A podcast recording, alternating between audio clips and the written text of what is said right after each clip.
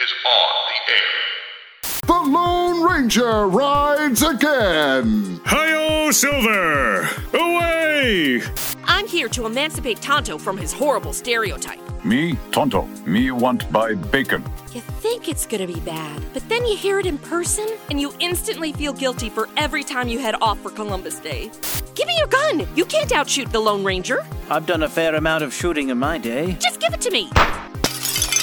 Help! Help! It's a holdup! Nickel store, there must be outlaws. If they arrest the Lone Ranger, Tonto can stop being in his shadow as the loyal sidekick. Girl make point. Why I know speakum good English by now. I fear that girl may have awoken something in Tonto. I'm thinking maybe I should form my own posse. She sure has spirit. Reminds me of an old dog I used to have. Died of rabies. Maybe you'll get lucky. Visit our website at madisonontheair.com or find us pretty much any place podcasts can be found.